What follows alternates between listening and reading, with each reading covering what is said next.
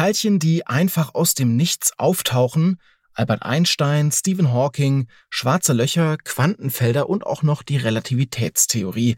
Alles dabei hier heute im Spektrum Podcast, denn bei uns geht's um den sogenannten Unruh-Effekt.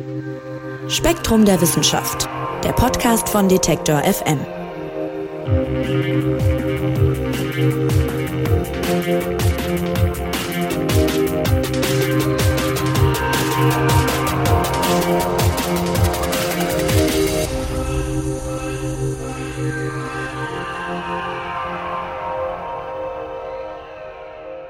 Ja, vor fast 50 Jahren, da ist er erstmals vorhergesagt worden, aber bewiesen ist er bis heute nicht, der sogenannte Unruheffekt.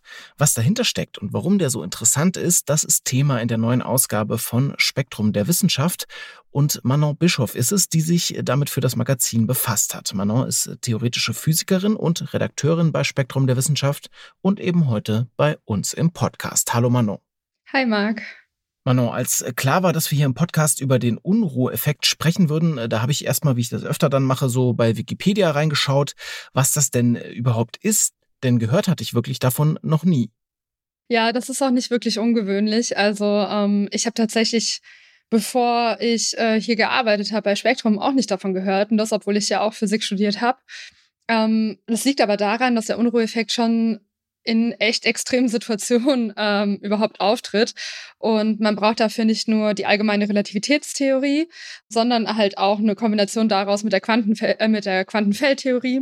Eine vereinheitlichte äh, Theorie, also eine Quantengravitation gibt's nicht, aber es gibt halt Ansätze, beide in so Grenzgebieten miteinander zu verbinden, was gerade bei schwarzen Löchern oder so wichtig wird. Das sind alles Themen, die man zum Beispiel im Studium meistens eigentlich nicht behandelt. Und ja, genau, deswegen ist es jetzt auch nicht wirklich überraschend, ähm, wenn man davon noch nicht gehört hat. Hm, verstehe. Also äh, du hast jetzt schon ein paar Stichpunkte angesprochen, Relativitätstheorie, Quantenfeldtheorie, zusammenbringen das Ganze. Äh, da wollen wir gleich im Einzelnen nochmal drauf eingehen. Aber du hast mir auch schon im Vorgespräch verraten, und das finde ich ganz interessant, äh, dass als du dich des Themas angenommen hast, da dachtest du noch, dass das alles insgesamt ein bisschen schneller gehen würde. Ja, tatsächlich habe ich mich da ganz gut verschätzt. Es klang erstmal alles, sage ich jetzt mal so, also wenn man Quantenfeldtheorie schon mal was von gehört hat oder auch allgemeine Relativitätstheorie, klang das eigentlich recht verständlich. Und aber je mehr ich dazu gelesen habe, desto mehr Fragen habe ich bekommen und mit mehr Fachleuten habe ich gesprochen und auch die haben mir gesagt, dass auch für sie nicht immer einfach ist. Und tatsächlich hat mir auch eine Kollegin von Bill Unruh, also von dem, der den überhaupt entdeckt hat, diesen Effekt, gesagt, dass wenn man ihn fragt, ob er eine schnelle, leicht verständliche wirkliche Antwort hat, also wie man äh, den Unruheffekt erklären kann, sagt er nein. ja, das erklärt, warum ich dann doch länger gebraucht habe. Das, ja, das ist interessant. Du machst nämlich im Spektrum-Magazin nicht nur diesen Artikel, sondern auch noch ein Interview mit Silke Weinfurtner. Die ist von der University of Nottingham, auch Physikerin. Und die arbeitet eben mit Bill Unruh, nachdem dieser Effekt benannt ist, zusammen. So, und dieses Interview, das hat die schöne Überschrift, ich bin mir selber nicht ganz so sicher, ob ich es verstanden habe. Das sagt also eine Physikerin, die seit 20 Jahren daran forscht und verrät dir da im Endeffekt, dass sie selber nicht so richtig weiß, woran sie ist, bis heute. Und diesem Thema wollen wir uns jetzt heute so ein bisschen annähern. Nun bist du ja vom Fach und ich nicht. Und als ich den Artikel angefangen habe, ich mache mir dann immer erstmal so einen Überblick, blätter erstmal durch und so weiter. Und da habe ich erstmal ganz viele Formeln gesehen und auch Symbole, die ich überhaupt nicht kenne. Und da ist mir schon ein bisschen Angst und Bange geworden vor dem Gespräch hier. Aber wir wollen eben heute versuchen, diesen Unruheffekt, weil er eben so interessant ist, zu erklären und das Ganze eben möglichst ohne zu komplizierte Mathematik. Und dankenswerterweise startest du in deinen Artikel in Spektrum der Wissenschaft auch mit einem Beispiel, wo man vielleicht relaten kann, nämlich mit einer berühmten Szene aus Star Wars. Nimm uns doch mal mit. Ja, ich habe äh, damit gestartet, dass man sich vorstellt, man würde äh, in dem Millennium Falcon sitzen, äh, wenn der loslegt. Und viele haben dieses Bild bestimmt noch vor Augen, wenn ähm, die ganzen umliegenden Sterne an einem so vorbeiziehen, auf einmal, wenn man in diesen Hyperraum kommt. Ich muss dazu sagen, wenn ich jetzt irgendwas nicht komplett richtig ausgedrückt habe, ich bin selbst kein Star Wars-Fan, muss ich gestehen. Ich kam aber auf die Idee, weil ich kurz vorher auf einer Science-Fiction-Convention war und da sehr viele Star Wars-Fans äh, sind. Wer hätte es gedacht? Und da habe ich auch viele Illustrationen eben von Star Wars gesehen. Und als ich das gesehen habe, dachte ich, ah ja, das erinnert mich daran, weil der Unruheffekt sagt aus, dass sich ein beschleunigter Beobachter im Vakuum, also wo es alles leer ist, keine Teilchen gibt. Er bewegt sich auf einmal beschleunigt und dann würde er ganz viele Teilchen sehen und würde wie in einem Wärmebad landen und auch eine gewisse Temperatur wahrnehmen. Das besagt der Unruheffekt. Und dieses Vorbeirauschen von Teilchen habe ich irgendwie ein bisschen damit assoziiert mit diesem, genau, Millennium Falken. Okay, und äh, dem Ganzen wollen wir uns noch so ein bisschen annähern. Also wir haben gesagt, der Namensgeber ist William Unruh, das ist ein kanadischer Physiker. Und der Effekt ist im Grunde eine Vorhersage aus der Relativitätstheorie, schreibst du. Also sind wir irgendwie auch wieder bei Albert Einstein. Was beschreibt der Effekt denn jetzt genau? Der Effekt äh, beschreibt, also er guckt sich an, wie Quantenfelder sich in extremen Situationen verhalten. Deswegen ist der Unruheeffekt auch relativ nah an der Hawking-Strahlung dran und am Hawking-Effekt wird manchmal auch so genannt. Also eben, dass schwarze Löcher Teilchen abstrahlen. Im Prinzip ist es mehr oder weniger dasselbe, weil man stellt sich vor, also die Quantenphysik besagt, dass es eben gar keinen leeren Raum gibt, sondern der ganze Raum ist durchzogen von Quantenfeldern die im Grundzustand im Prinzip keine Teilchen haben. Und die wabern aber so ein bisschen und schwanken hin und her und dann poppt mal ein Teilchen auf und verschwindet schnell wieder. Und das ist soweit ganz gut verstanden. Und das ist auch das Vakuum quasi, in dem sich ein ruhender Beobachter oder jemand, der sich gleichförmig bewegt, der einfach mit fester Geschwindigkeit irgendwo langläuft, was diese Person wahrnimmt. Jetzt ist aber die Frage, was passiert, wenn sich jemand beschleunigt bewegt. Die allgemeine Relativitätstheorie sagt, dass eine beschleunigte Bewegung, zumindest lokal, also in der kleinen Umgebung, genauso ist, wie wenn man eine Schwerkraft wahrnehmen würde. Und das kann man sich ja vorstellen, wenn man in einen Aufzug steigt und der fährt nach oben, dann wird man so nach unten gedrückt, so ein bisschen, fühlt sich ein bisschen schwerer. Genau, und genau das äh, beschreibt das Ganze. Und wenn man jetzt zum Beispiel ein schwarzes Loch hat, das eine sehr hohe, große Masse hat auf einem sehr kleinen Raum, dann wird es immer schwieriger, wenn man sich in der Nähe vom schwarzen Loch befindet, dem zu entfliehen. Also man braucht ja sowas wie eine Fluchtgeschwindigkeit, um zum Beispiel eine Rakete ins All zu schießen. Wenn man jetzt ein schwarzes Loch hat, ist die äh, Fluchtgeschwindigkeit größer als die Lichtgeschwindigkeit. Das heißt, es kann ja nichts äh, schneller sein als das Licht. Das heißt, alles ist da drin gefangen. Sobald man in einer bestimmten Distanz von einem schwarzen Loch entfernt ist, kommt man nicht mehr raus. Das hat eben zur Folge, dass man aus dem schwarzen Loch, das eben nicht, wenn man eine bestimmte Distanz zu dem hat, dass nichts dem Ganzen entfliehen kann. Keine Person, keine Objekte, kein Licht, nichts.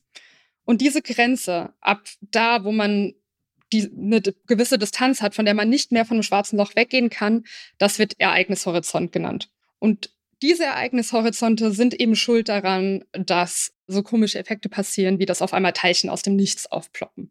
Also das ist auch wirklich, worum es hier geht. Im Endeffekt darum, dass ein Teilchen einfach so aus dem Nichts quasi plötzlich entsteht. Genau, und das Spannende an der Frage ist, also wenn ich jetzt hier stehe, einfach im Vakuum, sagen wir mal, also ich stehe natürlich nicht im Vakuum, aber wenn ich jetzt im Vakuum stehen würde, dann sehe ich einen komplett leeren Raum. Wenn du aber jetzt auf einmal an mir vorbei rennst und beschleunigst dabei die ganze Zeit, dann würdest du nach dem Unruheffekt auf einmal Teilchen sehen. Aber die Frage ist, was sehe ich denn? Weil du siehst Teilchen, ich sehe keine. Und wenn du jetzt einen Detektor dabei hättest, der die Teilchen am Ende wirklich auch detektieren kann, was sehe ich dann und wie kann ich mir das erklären, dass dein Detektor Teilchen nachweist, die ich nicht sehen kann? Und das sind eben so Fragen, auf die man stößt, wenn man sich halt mit dem Thema beschäftigt. Ja, wo man auch keine eindeutige Antwort unbedingt sofort findet.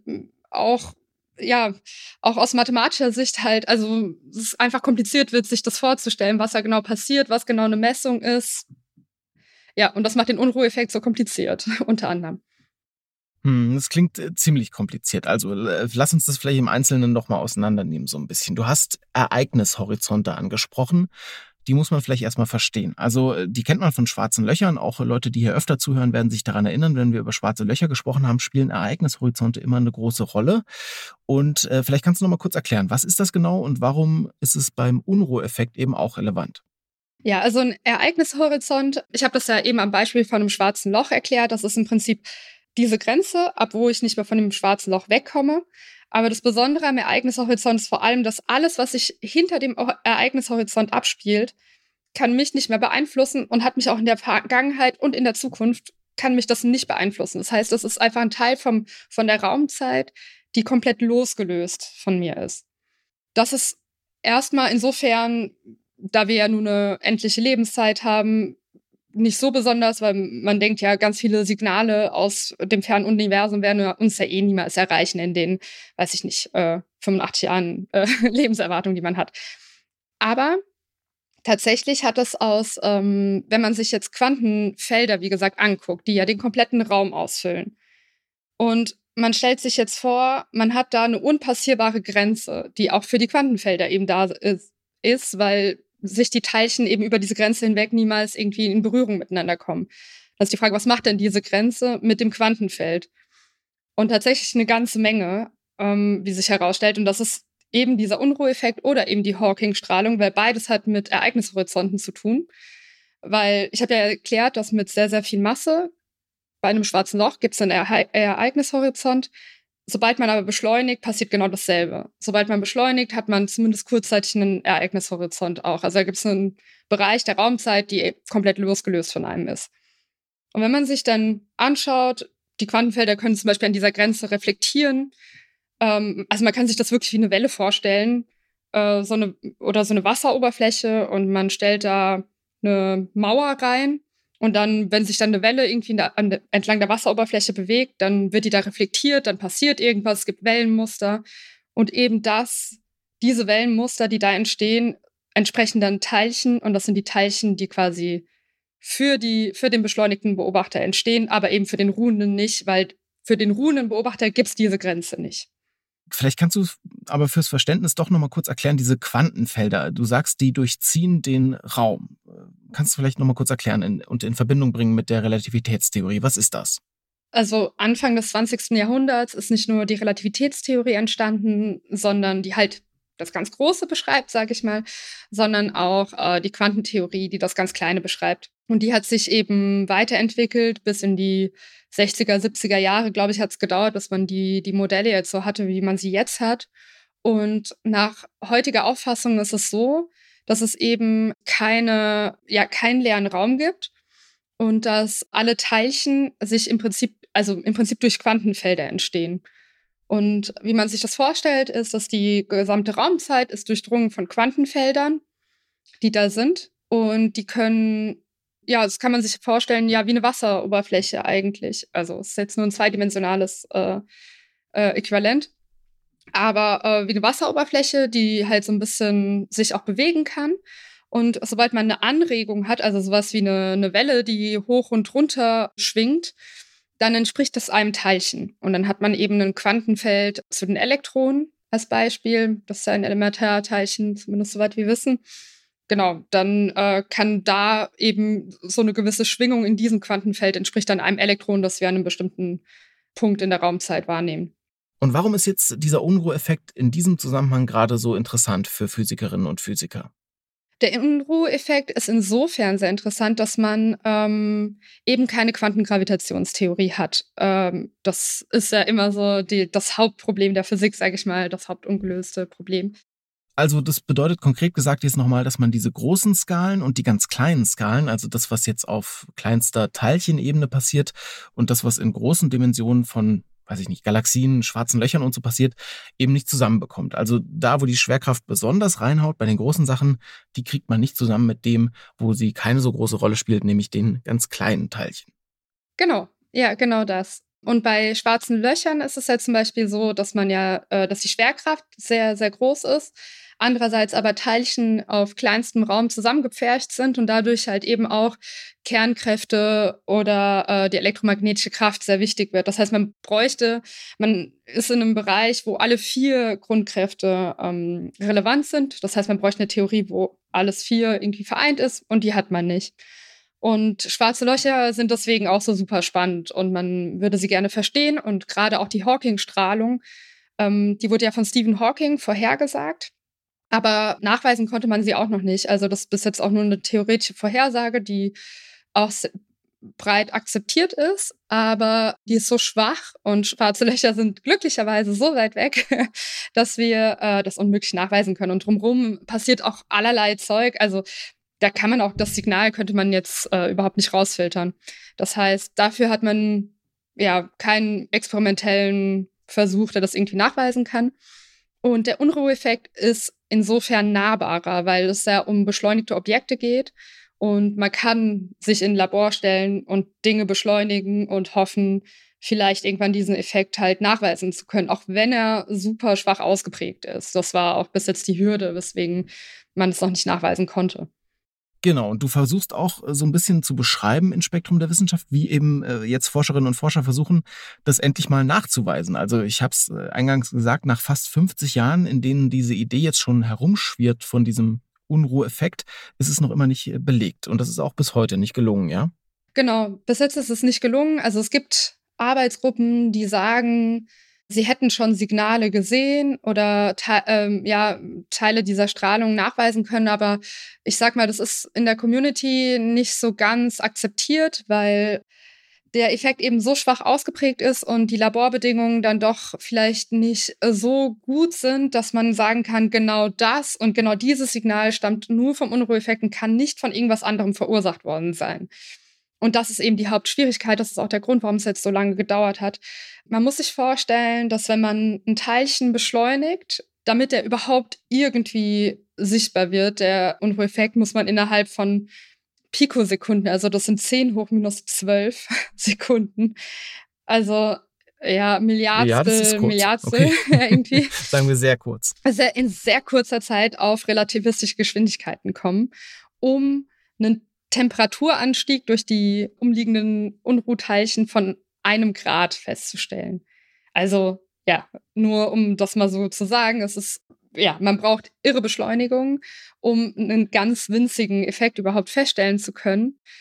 Dann kommt noch hinzu, dass wenn man Teilchen sehr schnell werden lässt, dann sagt die spezielle Relativitätstheorie voraus, dass die Zeit, die für das Teilchen vergeht. Das kennen ja viele vielleicht vom Zwillingsparadoxon von der Geschichte, dass wenn sich jemand sehr schnell bewegt, dann vergeht die Zeit langsamer für diese Person.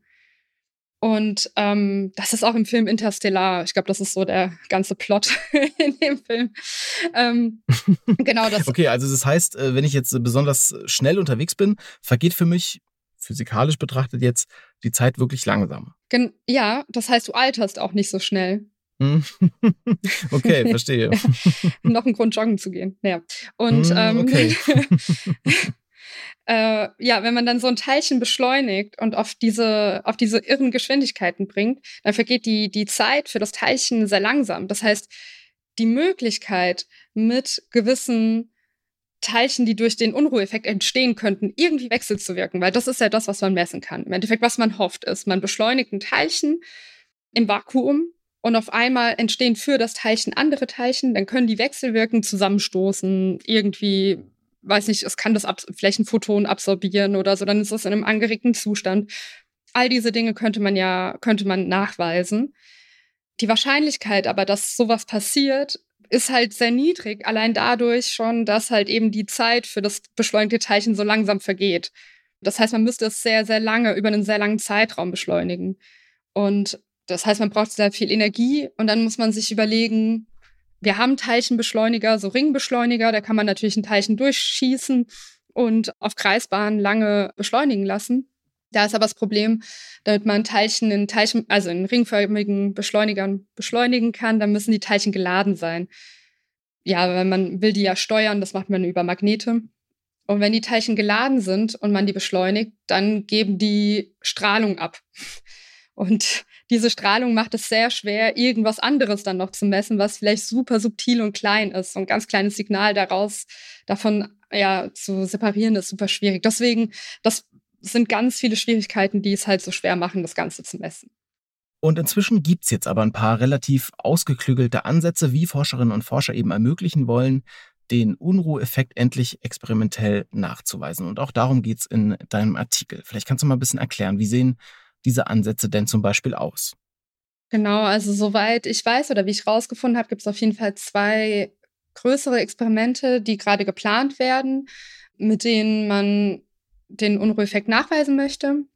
Das eine ist in, am MIT in den USA und da ist die Idee, dass man den Unruheffekt verstärken möchte, weil eben einfach ein Teilchen im Vakuum zu beschleunigen wie ich ja gesagt habe, die Wahrscheinlichkeit, dass es irgendwie wechselwirkt, ist super niedrig. Ähm, so niedrig, dass man es wahrscheinlich nicht messen können wird. Und da war die Idee, okay, können wir den Effekt irgendwie verstärken? Können wir es dazu bringen, dass im Vakuum vielleicht schneller irgendwelche Teilchen entstehen? Und da haben die Forscher auf eine, also es waren Achim Kempf und äh, Barbara Soda und Vivishek Sudir, kamen auf die Idee, dass man einen Mechanismus nehmen kann, der es auch ermöglicht, dass wir überhaupt Laser haben. Und da ist es nämlich so, dass man für einen Laser muss man Teilchen dazu bringen, dass die Photonen abstrahlen. Das sind die Photonen, das sind dann quasi das Licht, das wir von einem Laser sehen. Wenn man die Teilchen einfach so lässt, dann werden die irgendwann einen Photon abstrahlen, aber man weiß nicht genau wann. Und damit man aber einen Laserstrahl hat, verlässlich, bringt man sie dazu. Also das man stimuliert sie, sagt man, also damit die das halt machen. Und ein Weg, das zu machen, ist eben diese Teilchen mit anderen Photonen zu beschießen, der mit einer passenden Energie. Wenn man das macht, dann werden die ihr Photon auch abschießen. Und das war die Idee, wie man den Unruheffekt messbar machen könnte. Man beschießt eben das Vakuum auch mit Photonen der passenden Energie und dadurch kann man den Unruheffekt verstärken. Zumindest rechnerisch macht das Sinn, also die theoretischen Berechnungen passen. Und man kann auch äh, tatsächlich so eine Art Beschleunigungsprofil wählen, sodass es optimal wird und man halt möglichst viel Unruheffekt hat und möglichst wenig andere Effekte. Und das möchten äh, jetzt die Forscher am MIT umsetzen. Wird aber ein paar Jahre dauern, wohl, bis man da die ersten Ex äh, Ergebnisse hat. Okay, das war der erste und du hast gesagt, es gibt noch einen zweiten großen Ansatz. Genau, der zweite große Ansatz findet an mehreren Standorten statt, unter anderem in Nottingham und an der Uni Wien. Und dort hat man eine ähnliche, oder man hat auch die Idee, okay, es langt nicht einfach nur, ein Teilchen im Vakuum zu beschleunigen, das wird nicht funktionieren. Was man stattdessen macht, ist, statt des Vakuums nimmt man ein anderes Medium. Und zwar in dem Fall so ein Quantenmedium, sage ich mal, also zum Beispiel eine Supraflüssigkeit. Und dann scheint man mit einem Laserstrahl da drauf und beschleunigt diesen Laserstrahl. Also der Laserstrahl, der, der Punkt, an dem quasi der Laser auf dieses äh, Suprafluid trifft, soll sowas wie der beschleunigte Beobachter sein. Und dann beschleunigt man diesen Punkt, indem man diesen Laser zum Beispiel dreht, also auf eine Kreisbahn bringt. Und die Wechselwirkung von diesem Laserpunkt mit dem Medium soll den Unruheffekt nachahmen. Und statt dem Vakuum nimmt man halt eben diese Quantenflüssigkeit, weil dort äh, die Lichtgeschwindigkeit, also es gibt auch wie eine Art Lichtgeschwindigkeit in dieser Quantenflüssigkeit, die ist aber niedriger. Und dadurch muss man den Laserstrahl nicht mehr so schnell bewegen, um einen messbaren Effekt zu bekommen. Das ist so einer der Grundgedanken dahinter. Ja, es ist alles ein bisschen kompliziert und man kann ihn, also zumindest die ersten experimentellen Ideen sind, bestehen nicht darin, ihn direkt zu messen, sondern man greift auf ein Hilfsmittel zurück, um den Effekt überhaupt zu verstärken, um ihn dann messen zu können. Und selbst das ist schon schwierig genug, weil die Berechnungen, die bis jetzt gemacht wurden, wurden ja unter idealisierten Bedingungen ähm, gemacht. Und selbst da fällt er schon relativ schwach aus. Zum Beispiel das am MIT, was dort gemessen werden soll, wäre eine der präzisesten Messungen, die bis jetzt gemacht wurden. Okay, und äh, bei diesen Messungen insgesamt, wie weit ist man denn da jetzt schon? Also welche Hürden müssen da vielleicht noch genommen werden und wann kann man mit Ergebnissen und ja, vielleicht auch einer Bestätigung dieses Unruheffekts rechnen?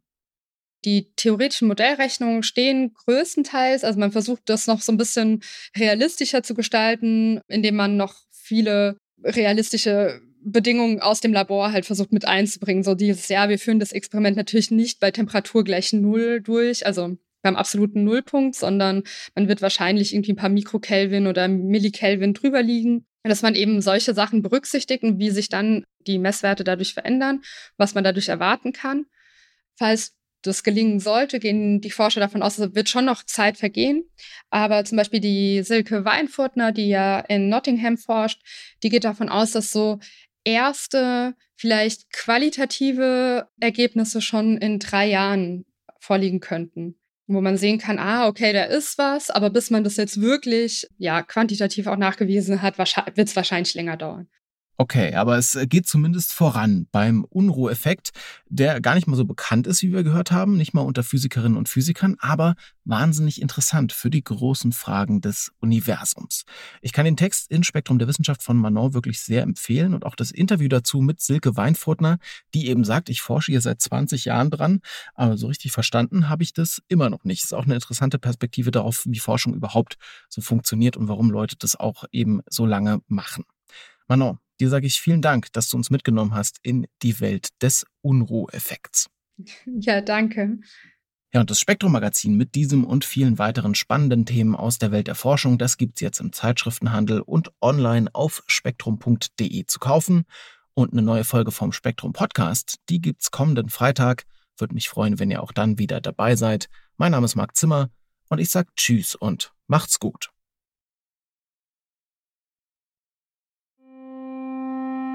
Spektrum der Wissenschaft, der Podcast von Detektor FM.